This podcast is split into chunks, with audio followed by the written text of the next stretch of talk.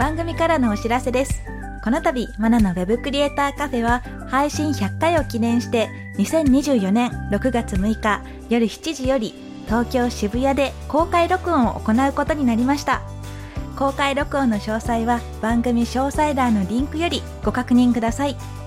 たくさんのご応募お待ちしております。ウェブクリエイターボックスマナでした。ウェブデザイナーで Web クリエイターボックスを運営しているマナです。この番組では私やゲストの経験談をもとに Web コンテンツ制作で役立つ知識やノウハウ、キャリアの話をしていきます。今回のテーマはフロントエンドの面白さです。動きや機能のあるウェブサイトには必須のフロントエンドスキル。今日はフロントエンドの魅力をたっぷりお話しできればと思います。ゲストには、ウェブ制作会社 ICS 代表の池田康信さんにお越しいただきます。お会いしたのは1回なんですが、まあ、ちょこちょこオンラインの方でお話ししたことはありますので、今日は深いところまで聞けたらいいかなと思います。マナのウェブクリエイターカフェ。本日のゲストをご紹介します。ウェブ制作会社 ICS 代表の池田康信さんです。はい、こんにちは、池田です。今日はよろしくお願いします。はい、よろしくお願いします。え池田さんとはちょっと振り返ってみると2018年に初めてお会いしたんですね。で、えー以前ポッドキャストにも来ていただいたヤットさんと一緒に開催したウェブデザインシンキングセミナーっていうイベントでお会いしてそこで名刺をこう交換してっていう形だったと思うんですけど覚えてますかね？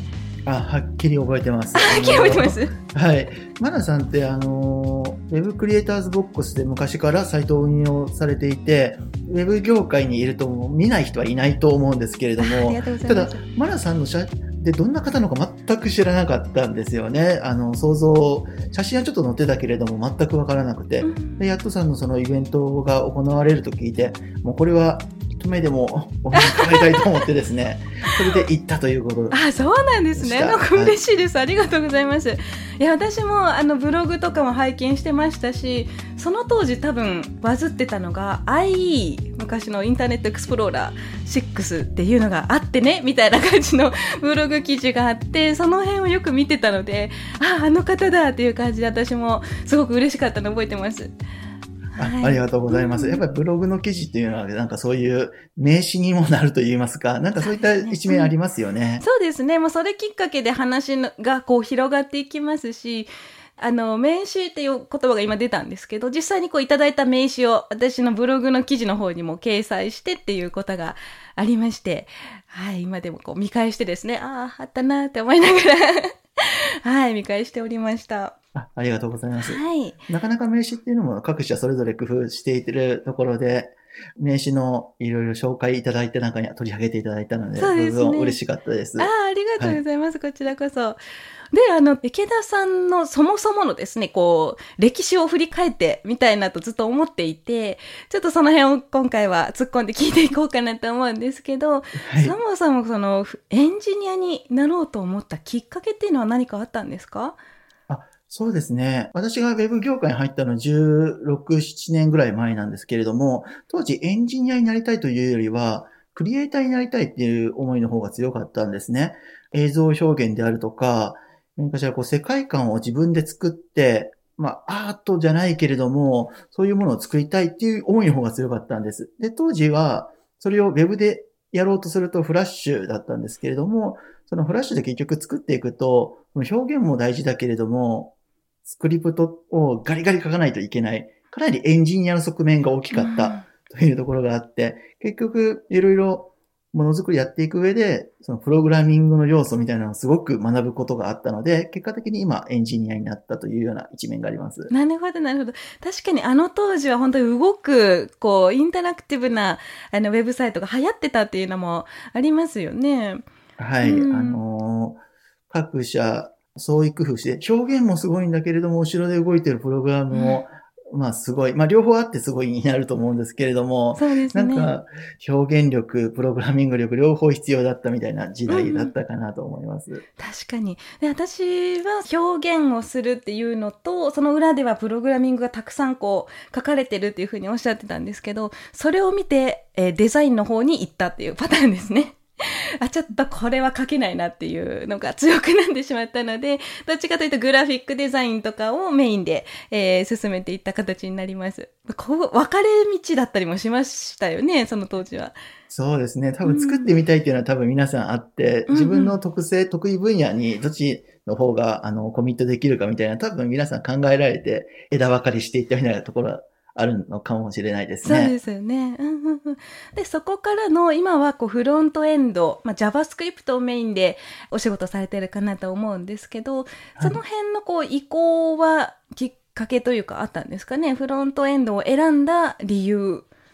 そうですね。今はまあ結局フロントエンドエンジニアという形でまあやってはいるんですけれども、ウェブで自分でコード書いて、あの自由度高くウェブサイト作ることができるのが、フロントエンドエンジニアの魅力の一つなのかなって思うところがあって、うん、あの、デザインも、あの、やることもあるんですけれども、あの、UI デザイン、インタラクションデザインというところでは私の専門分野の一つにはなるんですけれども、でも最終的にアウトプットした、最後、ユーザーに目に触れる直前のところまで関わることができるのがフロントエンドエンジニアみたいな一面があって、そこは、あの、やりたくて取り組んでるというところがあります。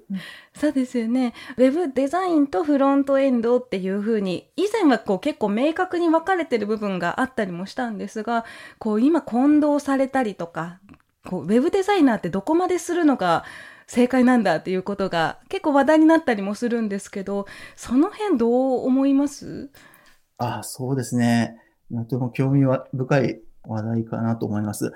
いろんなウェブ制作会社の話を聞いたり、私もいろんな会社とお付き合いがあるんですけれども、よくあるパターンとしては、デザイナーというと、Photoshop とか XD、Figma とかの静止デザイン、デザイン幹部を作る人たちをデザイナーと呼んで、HTML コーダー、エンジニアというのはそのデザイン幹部をもとにコードに落とし込む方をエンジニアと呼ぶ傾向が多いようにも思ってます。ただ会社によっては、そのフォトショップから HTML に起こすところまでがデザイナーで、うんうん、それをシステム的にサーバーの変数埋め込んだりみたいなところからがエンジニアと区別してるケースもあって、エンジニアとデザイナーのその境界線というのはちょっと会社によってこう若干前後するようなところがあるのかなと思ってます。そうですよね。で特にあの最近だったらアニメーションの表現力がすごく増えたので幅が広がりましたのでデザイナーがこうアニメーションをどこまでどう表現していくかっていうのもまた難しくなってくると思うんですね。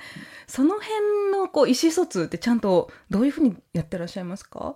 あそうですね。デザイナーが求めるものって多分ユーザーがどう体験するかを考えることだと思うんですね。その静止デザインを見たりとか、そのアニメーションの体験を見たりみたいなところ、そこまでがデザイナーの役割と考えると、アニメーションを作るとき、そのエンジニアどうやって意思疎通するかというところで、やっぱりデザイン幹部静止画だけだとなかなか伝わらないみたいなところがあるので、そこはデザイナーのあの力の見せ所でもあるんですけれども、そのデザイン幹部に丁寧にだからここはこう動かしたいと、逐次コメント書いたりだとか、デザイナーもいろんなウェブサイト見てると思うので、ここの表現はあのサイトで見かけるようなこの、ここの部分の表現したいみたいなことを、あの、メモっておく。それをエンジニアに伝えるみたいなことをやることが、あの、多いです。もう少し手の込んだことをしたい方は、XD のプロトタイプ機能とか、アフター X でその部分の演出だけ仮に作っちゃうとか、そういう形で連携している。ことが多いですね。なるほど。じゃあ、デザインカンプをデザインするみたいなところもあるかもしれないですね。そのデザインを説明するためのデザインをまた伝えるために作ると。あ、確かにそれありますね。あの、完成形だけじゃなくエンジニアに伝えるためのデザインというと。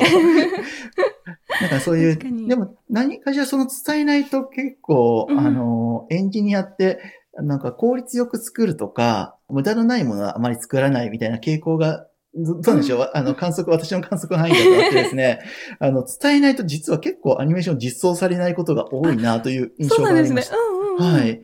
そのデザイナーの方から結構積極的に、普通、例えばこのボタンがあったら、あマウスオーバーしたらマウホバーする演出 CSS トランジションぐらいは入れてほしいなみたいな、はいはいデザインの方が自然と思っていても、うんエンジニアの方全くそこを意識せずにパッと変わるとか。まあ、そういうこともよくあるかなと思っていて、確かにこう、いや、聞いてませんけどで終わりそうですもんね。そそうら。なんです。それが、フェーズの頭、デザインから引き渡した時とかだと、これから HTML 着手するぞって時だと多分喜んで、あ、こういう指示があるから作る、作ろうってなるんですけど、作った後でそれ指摘されると、エンジちょっとこれ聞いてないんだけどって結構難色を示す傾向は高いなと思ってます。ありますね。なんかコード一行足せばいいじゃんっていうようなものでも、いや、ちゃんとこう、道筋通りに書いてるから、後から言われてもみたいなのあるかもしれないですね。そうなんです。なるほど。じゃあ結構そういうエンジニアになって難しいなっていうところもあると思うんですけど、そういうのを乗り越えてですね、なってよかったなっていうメリット、嬉しかったこととかってありますか？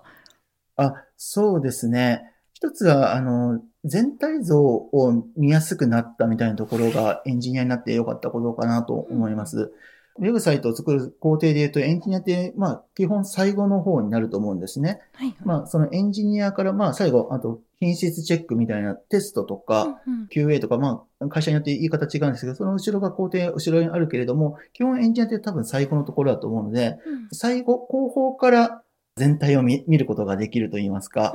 なんか作ったものがエンドユーザーに届くところまでを責任持って後ろの方から見ることができるので、プロジェクトの始まるときに、例えば企画しているときに、あの、これが実現できそう、できなさそうってことも早い段階で、あの、検知することもできますし、あの、デザインを考えているときもエンジニア視点から、できるできないだけじゃなくて、こうやったらもっと面白いことできるみたいな提案ができたりだとか、うんなんかそういう全体像が見れるのがすごい面白いなと思ってます。うんうんうんうんってなると全体像を見れるようになるまでにすごくいろんな経験だったりとか知識も必要になってくると思うんですね。ってなるとそういった楽しみに到達するまでものすごく時間がかかったんじゃないかなと思うんです。最初やり始めた頃ってそういう楽しさって見られましたかね？経験できました、そうですね。まあ今話したこと確かに、あの、うん、このウェブ業界で5年、10年、15年やってきたうんうんうん中での経験値だったのかなと思う。そうですね。多分あの、ウェブ、初めからおそらく似似たようなことは経験していたように思います。うんうんウェブってすごく面白いなと思うのは、あの、ホームページ作るっていう考え方でやると、多分中学生の方でも高校生の方でも多分作ることができると思うんですね。なんかこういう自分が好きなこととかを世の中に発信したいみたいなことって、多分当時から思って、ちょっと手を動かしたら、うん多分あの家のパソコンとかでお父さんの借りて作るみたいなことって多分できたと、今も多分できると思うんです。はいで、そうなってきたときに、なんか作ってるものが形になって世の中に発信して、みたいなことを小さなフェーズからもできるのが Web の良さかなと思うので、まあ、先ほどお伝えした私はいろんな人がいて作った時に全体が見えるっていうメリットの話なんですけれども、おそらく個人でやっていても近いこと、ものづくりの形にするというか、うんウェブとして作り上げるみたいなところは、始めたばばかりの方でも体験できるんじゃないかなと思いました。なるほど、そうですね。あの、やっぱりユーザーと直接会うような形ではないですけど、すごく遠いようで近いところにユーザーがいると思うので、自分の作ったものをパッと公開して、パッと使ってもらえるというところまでは体験しやすいかもしれないですね。はい、そう思います。はい。で、それを積み重ねた結果、いろんな視点でウェブサイトというものを見るようになって、面白さがまた増えてきてっていうことですかね。はい。なるほど、わかりました。じゃあ逆に、ここつまずいたなとか、ああ、これやるんじゃなかったなとかいうのってありますかね？そういった経験は。そうですね、つまずいたに関しては、私はあの会社を立ち上げる前にフリーランスとして働いていたんですね。はい。そのフリーランス時代に、ちょっと実際の案件ベースの話になるんですけれども、かなり巨大なゲームシステムを作る案件がありまして、で、そのゲームを作るときに、なんかこれできんのかなみたいな、めちゃくちゃ難しい要件のものがあったんです。まあ、3D を絡むとか、もちろんゲームなので、うんあの、インタラクティブにするとか。で、フリーランスでやってると、多分これ自分の手に負えないんじゃないかなと思うんですけれども、まあ昔ってあんまりなんか仕事断るのは望ましくないみたいな空気があって、あの断ったら二度と仕事来ないよみたいな話もあったり、うん。まあそういうフリーランスの、まあ駆け出しではなかったかもしれないけれども、その始めたばかりの頃だったので、引き受けたんですね。うん。で、まあやっぱりこれ難しいなっていうのを思って、まあやっぱり一人だと、あの、だいぶしんどかったなっていうのがありました。まあ結局その案件自体は、あの、いろんな別の事情で、あの、案件自体がなくなって、あねあの、最終的に作り切らずに終わってしまったので、うんまああの、クリエイターとしては残念ですけれども、心境的には作れ、作りきれないものを作らなくてよくなったという安心の面があったという。ちょっとほっとしたところも。はい。なのでまあ、そうすると、つまずいたというのは、なんか自分のスキルに似合わない、うんうん。多分チームじゃないと作りきれないようなものを、あの、受け受けてしまったみたいなところがつまずいたポイントだったかなと思います。なるほど。まあそういった経験をしてる駆け出しの方とか、今もたくさんいらっしゃると思うんですけど、そういった方に何かアドバイスってありますか？そうですね。まあ、今の仕事のボリュームみたいなところの話で言うと、割と仕事って断ることは全然問題ないのかなと思っていて、自分ができるできないことって多分あると思うんですね。で、できないことってはっきりできないでいいのかなと思います。ウェブの技術もかなり多岐多様にわたっているので、デザインはできるけれども、コードは書くのは苦手って方もいらっしゃいますし、コードはものすごいバリバリ書けるけど、デザインの色のなんか選定がわからないみたいな方もいたりとかするので、そう、専門分野にやってできるできないことってたくさん、もう、はっきりできない方はたくさんいるので、なんか仕事でできなさそうな依頼を受けたら、うんもうはっきりできないって回答していいのかなとは思います。なるほど。もうすでに引き受けちゃいました、やりますって言った後でもできませんって言っちゃっても大丈夫ですかね？それは難しいですね。できるかなと思って引き受けました。よく見たら、あれ？これちょっと難しいぞっていうのもあると思うんですね。そうですね。まあ、早く、あの 伝えた方がいいかなと思いますね。難色、ちょっと難しいと感じ始めましたとかだけでもいいと思うので、なるほど、なるほど。で、まあ、できそう、自分でできなくて誰かこう手伝ってくれそうな人がいたら頼ってもいいかなって感じですかね。あそうですね。うんうんうんあの、頼ったり、他にも協力者を、あの、見つけてきたりだとか、いろいろまたそこは、その後も大変かもしれないですけれども、ね自分一人でたあのやりきるよりは、だいぶ楽なんじゃないかな。楽だし、現実的にウェブサイトとして公開できる可能性も高くなると思うので、なるほど、なるほど。そうですね。まあ、背負いきれないものを一人で背負い込もうとはしないというのが大事ですね。まさにその通りだと思います。わかりました。じゃあ、まあ、そんな、あの、今お勉強中の方とか、まあ、そうじゃない方、今バリバリ現役でやってますっていう方に向けて、メディアも、いろいろとですね、えーブログの公開とかもされてると思うんですけど、もう、そもそもそういった制作のブログを発信しようって思ったきっかけとか、理由って何かあったんですか？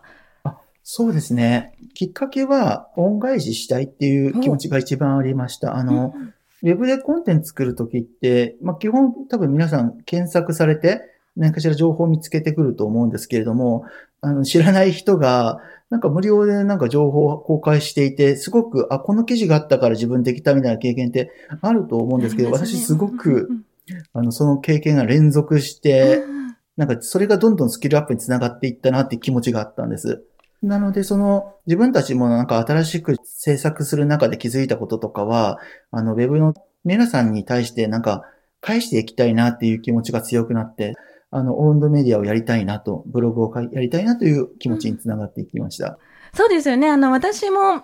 海外のブログとかも特にそういうのが多くて、無料でこう情報発信とか、もうすごいとこだったら何百ページもある PDF を無料で配布しますとかいうところもあったりして、私もブログをそもそも始めようと思ったのが同じように自分の思ったことを誰かが、あの、経験したことが誰かの役に立てたらいいなっていうのもあったので、やっぱり情報発信する人のスタート地点っていうのはそういうのがあるのかもしれないですね。そうですね。うんうんうんうんで、あの、そうですね。最近役に立ったもので言うと、先日、昨日かな？あの、ICS メディアさんの方で、あの、公開された Figma のプラグインのですね、お話を先ほどちょっと拝見しまして、あ、ちょうど欲しかったプラグインが載ってるっていうのが、今ちょうどあったところなので、すごくこう、うなずきながら聞けました。あ、ありがとうございます。